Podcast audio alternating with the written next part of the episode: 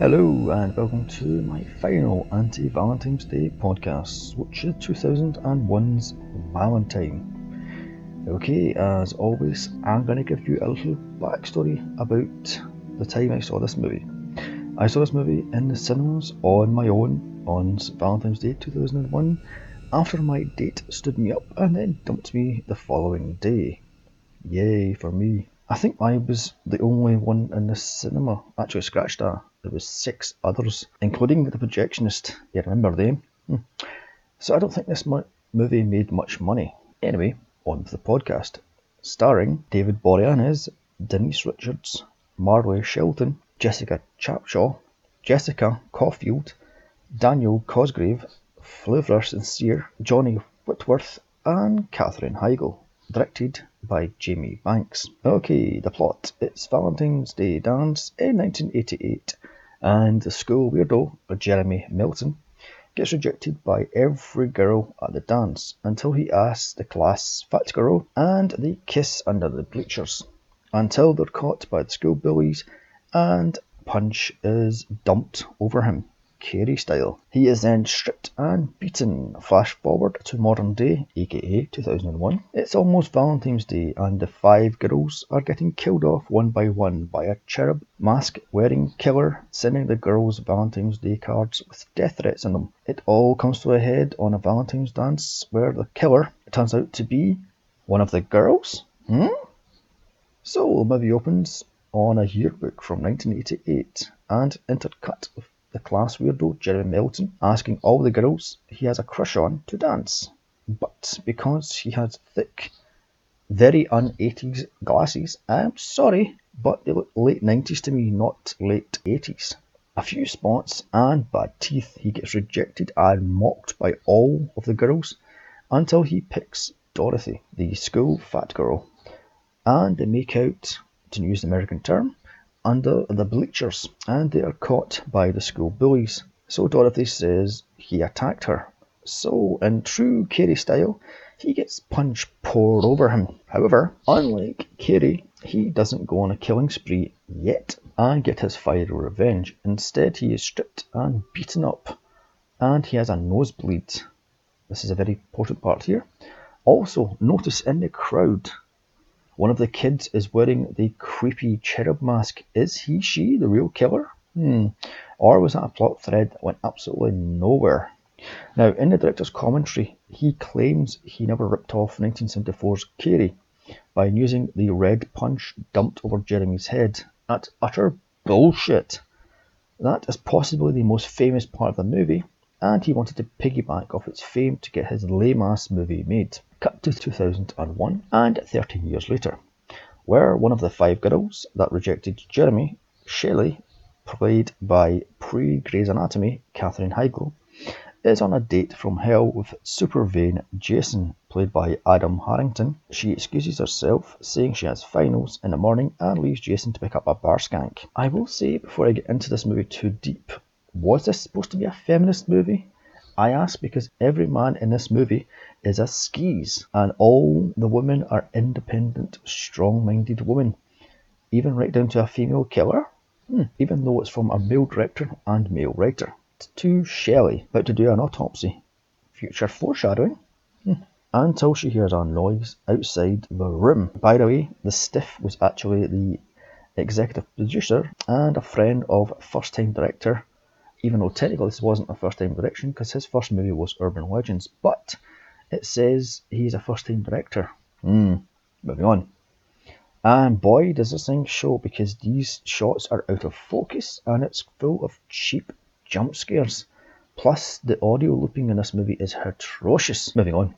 So, Shelley investigates the noise and gets scared by an unnamed student, another friend of the director, and she notices a Valentine's card stuck to her locker which says, The journey to love is an laborious trek. My love for you grows as you bleed from the neck. Yes, how very My Bloody Valentine. So, well, I don't know. How about you call campus security and see you're getting death threats? But no, you decide to go back into the autopsy room, you ditzy bitch. She goes back to autopsy room and her corpse, surprise, is the killer who moved the stiff into the freezer, stripped naked, and lies on cold hard steel table just for a cheap scare, and then gets up and runs off in a blink of an eye. What the fuck? Is he Harry fucking Deanie? Hmm. Why not just kill her standing in front of the freezer and why strip naked? Nope, this fly by the seat of your pants, as he says in his director's commentary. Director decides to do this lame ass run and hide routine instead of, as I said earlier, and also as it says in this, the script originally, the cherub was supposed to sit up and kill Shelley, Michael Myers style, but no, he has to hunt down Shelley, or rather, Shelley hunts for the killer, and with a huge scalpel, she gets jumped from behind a curtain by the cherub, who's fully dressed in a long black coat, black turtleneck, black trousers, and black leather gloves. Oh, and that creepy ass cherub mask. The only thing this movie gets right is the mask. As in all good horror movies, instead of fighting off the killer, Shelley runs off and hides in a corpse freezer with 20 or so dead bodies. Note the Halloween sting that director claims was a mistake. Again, utter bullshit. He tried to jump on Halloween's bandwagon. So the cherub decides to stab all the body bags until he finds Shelley's body, where he finds her in the last body bag and slits her throat. Again, according to the director's commentary, he cut the gore out and violence even though the MPAA gave him the go ahead. Absolute fucking bullshit. Why would a first or second time director cut the gore if he knew this was going to be a solid R rating movie? Utter shite. Anyway, moving on. Cut to later that night, and Paige, played by post Starship Troopers and post Bond, Denise Richards, is dragging Kate played by Marley Shelton, who I knew from Planet Terror, a great tongue-in-cheek zombie horror from a few years back, to a speed date. Remember them? Oh god. Where Page states there are much better ways than blind dates because six foot ish is five four in loafers. Yeah, because women don't lie online. Also, this is when I start getting a whiff of feminism writing. Like, there is something wrong with guys who are under six feet. What, you can't reach the top shelves yourself? If you're over six feet two, you're actually taller than 80% of men in the world. Interesting little factoid for you there. Cut to the dates, inverted comma, dates. With Kate, who is still in a relationship with her boyfriend Adam, and surprise, in true feminist style, she gets all the geeks, freaks, weirdos, and muscle Marys, that's gym bunnies, which Paige steals. Because uh, she's a slut. Oh, by the way, the muscle Mary she steals, Brian, it, actually, I said here, is the guy she strips, and Madonna's his dick. But more on that later, that's actually not true, because the movie kind of changed the script apparently, or God knows. Anyway, moving on. So after the fun time of humiliating 26 guys, over and Kate gets a call from Dorothy saying Shelley is dead. Cut to Shelley's funeral and we meet Kate's boyfriend Adam, played by Angels' David Boreanaz, who looks like he walked straight from the set of season 2 of Angel, complete with the early noughties frosted tips, and onto this set, but with a worse wardrobe. Seriously, what was it with that jacket? Ugh. This is where Kate finds Adam Carr a car, get it? Ugh, terrible joke. Is back on the booze. Even though he tries to pass it off as a workmate's retire- bottle for retirement party or some other piece of bullshit like that. Surprise, he is a real killer.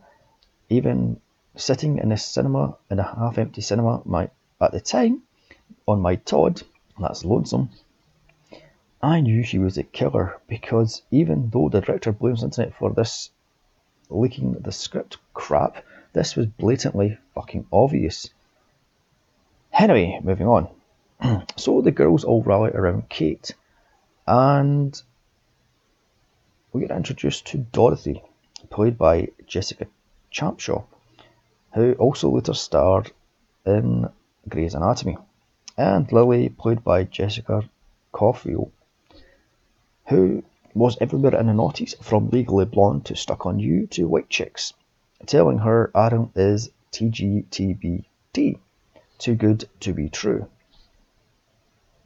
And they discuss Shelley's death, the police presence, and this is where we first meet Detective Vaughn, played by Flavo, Flavo Sincere. I hope that's how you pronounce that. Terrible with pronunciations. Anyway, moving on. Who was later on in Watchmen and other such movies. And surprise, he's a lech, hitting immediately on Paige, who is unsuitably dressed for a funeral anyway. I get it, she's a slut, but really, that outfit for a funeral? Oof. Moving on to Dorothy's house, where, surprise, she's rich, stinking fucking rich. And her daddy has a mail order bride. She also has a Valentine's card waiting for her, saying, Roses are red, violets are blue. They're going to need dental records to identify you. GM. Again, very My Bloody Valentine. Oh, and this is where we're first introduced to gold digging Campbell, played by Daniel Cosgrove of Beverly Hills 90210 fame and countless other soaps. And boy, does it show his acting is fucking horrendous. Again, another despicable man trying to worm his way into the girls' lives. So Dorothy asks him to stay even though A, it's painfully obvious all he wants is your money, and B, she doesn't even know his second fucking name. Moving on to Kate's apartment, and yet another horror movie reference with a shower scene straight out of Psycho, because this guy has an, an original thought in his fucking mind. Ugh, moving on. so she hears a noise and investigates in a towel, and somehow the water gets cut off. So she has to use toilet water. Gross. Even though, if you notice, her hair doesn't have anything in it. Even though at the start of this scene she had gunky shampoo or conditioner, what the fuck it was in her hair. It was everywhere. What annoys me is on the director's commentary, he says this is a one long continuous shot, which is fucking bullshit because the shampoo disappears. Her phone goes and somehow the cherub breaks in, leaves the mask in the lift that's elevator for American listeners, doors down the hallway for some bullshit reason. And this is where we are introduced to creepy neighbour Gary, played by Claude Duhamel, who is a bit part TV actor and has an annoying habit of speaking in rhyme. Can we have a date, Kate? I won't be late, Kate, and so on and so forth. On to Lily, watching videotape dates. God, this is so noughties, 90s. God, um, how desperate. So she rejects guy after guy gleefully, with Paige egging her on. Again, what is this was the other way around, and we saw some sexist guys slagging off women up in bloody arms, but no, this is a. moving on. Anyway, back to the movie, and there's a knock at the door, and someone has left chocolates and a card. This is another thing that annoys me the sheer size of the apartment these two girls are living in. How the fuck do they afford it? They're students. Come on, really? And moving on, the card reads Tis a well known fact that beauty is skin deep. Savour the taste you are what you eat. Love GM. And this is where all the girls die the way they rejected Jeremy. One said, In your sleep, she dies lying down. One says, I'd rather eat maggots. She gets maggot filled chocolate. Another said, You'd rather be boiled alive. She gets electrocuted in a hot tub. So she opens the chocolates and is shocked when they're filled with maggots. Apparently, these were fake maggots because the actress refused to eat maggots, and there's a whole elaborate thing about they were robotic and this. Moving on. This is where I start to notice the product placement with Pepsi cans and Minute Maids and Philview. And also, Lily is a trend jumper with the red Kabbalah prayer beads. Remember them from the noughties? They were everywhere, even Will and Grace had a quick jab at them. So, her and Paige rattle off the men she has slept with starting with their JM initials, until they get to Jeremy Milton. So they openly mock Jeremy and then say they feel sorry for him. Bullshit. On to Paige and Kate discussing the chocolates at Lily's boyfriend's quote art exhibition, which is basically softcore porn. They also discuss Kate finding the mask outside her flat. Red herring alert. Jason from the speed date is also at that show but says nothing and stares and then skulks off.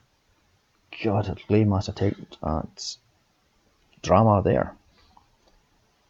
So Lily shows off her boyfriend Max, played by John Whit- Johnny Whitworth, who later starred in Ghost Rider Spirits of Vengeance.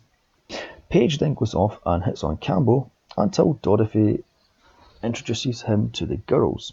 The four girls then discuss the mass chocolates at Jeremy Milton.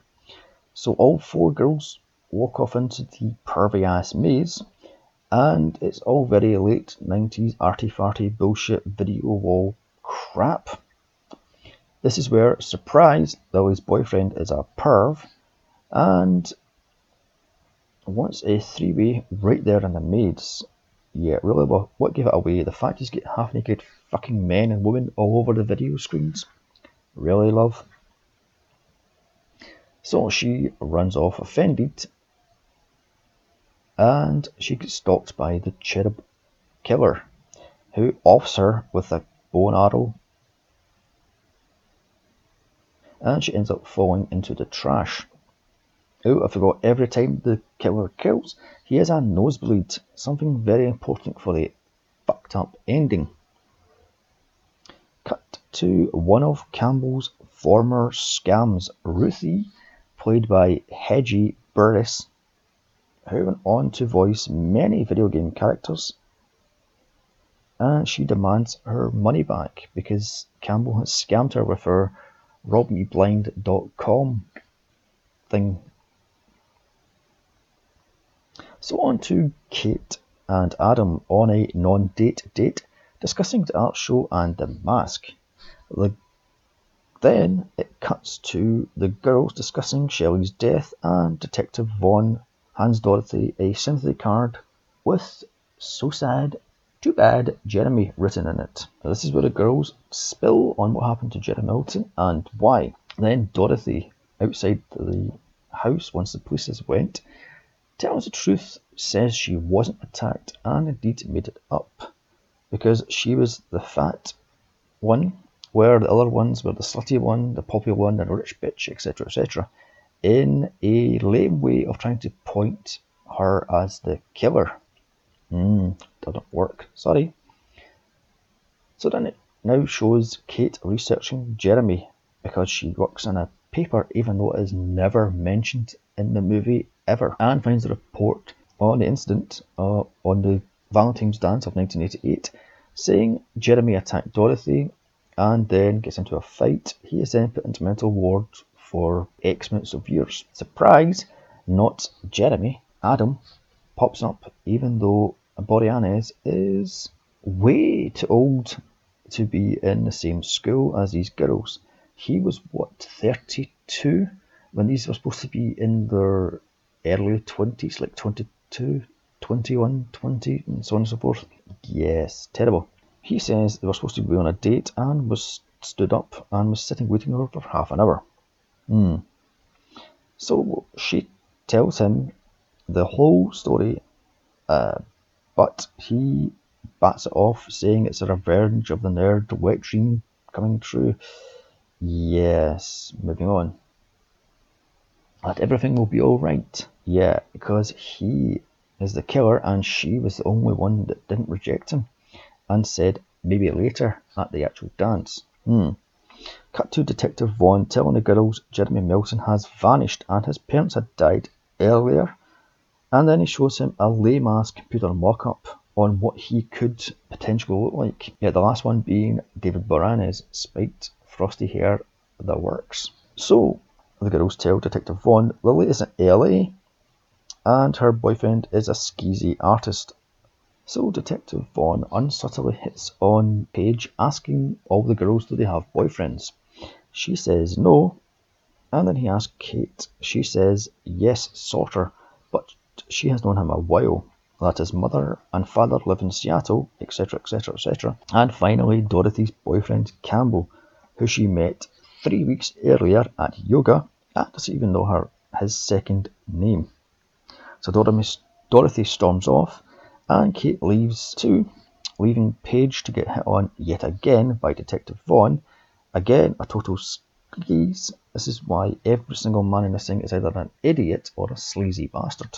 On to Kate's apartment, where the cherub killed Kate's creepy neighbour with an iron to the face multiple times after getting caught trying to steal her underwear. And you're not supposed to think this is Boreanaz, even though the previous scene that she was discussing her underbird going missing and getting all stretched out. It also shows him coming out of the apartment block right after the murder scene. Mm. This is where she gets a gift of a heart shaped lollipop.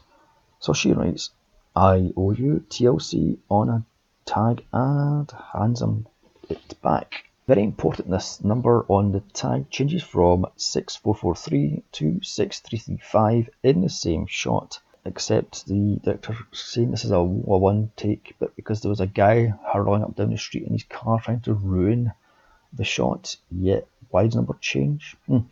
It then later changes to 6329 in the pond with the detective's decapitated head. Also, the handwriting is very different. So, to Kate's inside Kate's flat, she notices the iron is unplugged and is somehow blood and brain matter free before almost braining Paige with it. Was that supposed to set Paige up as a potential killer? Lame. So Paige tells her Detective Vaughn hit on her yet again and to call Dorothy, and she is pissed that Campbell was quizzed for over two and a half hours. Detective Vaughn then calls again, telling Kate that not to be alone and to stay with her friends. Yes, great detective work there, mate. Hmm. Cut to Shelley's house and the hot tub where she gives gold digging Campbell a forgive me, gift of a solid gold Rolex. The two have sex, and of course he's terrible in bed.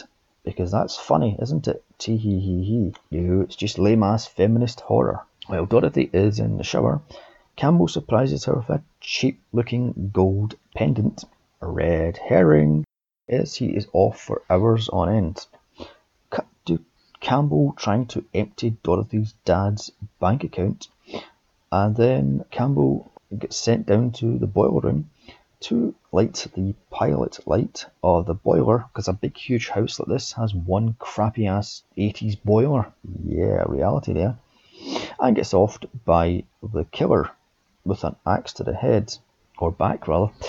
Red herring, maybe, because he is offed suspiciously from the back by the killer, even though how would they kill him he's down in the basement. Hmm, moving on. Did Dorothy set him up for that one? I'm not sure. Later that night, the party is in full swing, and Dorothy is eating over overeating very much so, by knocking back chicken wings and knocking back champagne because Campbell is AWOL. Cue Boreanaz looking like he walked straight off the set of Angel to do a couple of pickup shots. So Paige hooks up with the guy from the speed date. He turns out to be a skis, so she picks up another guy and takes him upstairs. Actually, this is the guy from speed date, am I saying? The guy from speed date. And Madonna's his dick after he tries to get her to suck it by, quote, waxing it. I should say, to Madonna, a dick is to pour red hot wax from a candle directly onto the erection.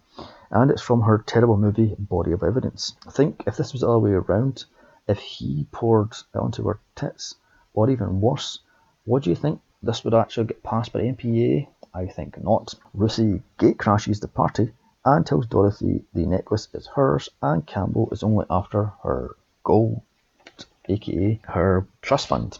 He doesn't love her at all and he just loves the money. So Max hits on Kate, telling her Lily never made it to uh, Los Angeles. It then shows Campbell's scam victim sneaking back into the party after the girls have tossed her out. I'm rifling through bags and coats until she finds the gold watch given to Campbell earlier. After some more sneaking around, she stumbles across the cherub dragging the body of a maid and is chased and then offed in the shower room by getting thrown through the glass door and pushed onto the glass shards. Cut to Kate telling Dorothy that Max told her that Lily never made it to Los Angeles. So they look for Paige, but then Kate, gets a call from Detective Vaughn saying that the guy they were holding, that's the guy from the speed date, they had to let go because they had no evidence to prove him being the killer. Yet another red herring, I'm not sure. And he's at the party, so she should stay put as the detective is, going to come and try and save her. Cut to Adam knocking back champagne as Kate catches him and they have a little fight as she storms off. On to Paige's death in the hot tub with the cherub first miraculously teleporting by leaving a rose on the other side of the hot tub even though she doesn't see him. Mm. Anyway, so he attacks her by throwing her into the hot tub and then gets a drill from somewhere and drills through the glass protection doors of the hot tub and then tosses in the drill and which gets her. Yeah, this is a complete fucking mess, to be honest. Jeez. So Paige's death causes a power outage and the place just empties. What, nobody checks the fuse box? Nope, they just pour out the house and Dorothy, and Dorothy tells Kate it could be Adam. Well, no shit, which leads to one of the worst jokes in the movie. Yeah, he's no angel, but he's no killer either. Lame. Dorothy points out that she didn't know he was an alcoholic either, and the two fight over their boyfriend, so Dorothy storms off. Kate de- decides to call the detective as it's been hours since he called her, so she hunts down his ringing phone and finds his decapitated head floating in the pond, where she finds that the IOU TLC note, by the way, number on it is now 6329. Well done, the continuity editor. And his terrible head, fake head is bobbing around in the water. So Kate runs back into the dark, empty house and she is stalked by Adam, not Jeremy Milton. He actually tells her he is the killer. Oh, come on, movie. Really? It's actually him. It's been me all along. Ugh. He asks for one final dance, and this time he gets it. As she finally figures all out in her pretty little head, she needs him in the balls and runs off to find Dorothy's rooms completely trash, but no sign of Dorothy. Again, Adam stalks after Kate, and this is where she finds the bodies in great Halloween tradition First Paige's, then Campbell's scam victim, but only after she brains Adam with a wine bottle, actually a champagne bottle, which wasn't in the script and Boreanaz wasn't expecting it. She then runs off and finds a gun, which she stumbles around with and knocks out the magazine. She puts it back in without cocking it, then goes hunting for the killer through some of the worst tartan wallpaper I have ever saw. who the decorates their house like that. I mean, jeez. At the top of the stairs, the cherub pushes Kate down the stairs and both fall. Now, according to the director's commentary, this was actually done by the actress herself as he wanted this to be a real reaction. So he almost breaks the bloody actress's neck because he wants a real scare reaction from her and she falls down the, the fucking stairs backwards. Anyway, Adam then fills the body full of bullets and surprise reveal it's Dorothy Hall. Yeah. Hmm. After Adam calls the cops, Kate and him cuddle and surprise he has a nosebleed, which means it was him all along. Dun dun dee. So that was Valentine, a weak ass wannabe cult classic with some terrible kills However, it does have one major plus, and that's that creepy ass mask. But it let down with some terrible acting and some shit editing. 4 out of 10. So don't forget to follow me on Twitter at Here's Johnny's Pod. And email me with suggestions at Here's at gmail.com. Also, follow me on SoundCloud. Come back next week for the start of March Monster Madness, where I look at Gremlins 1 and 2. Anyway, bye!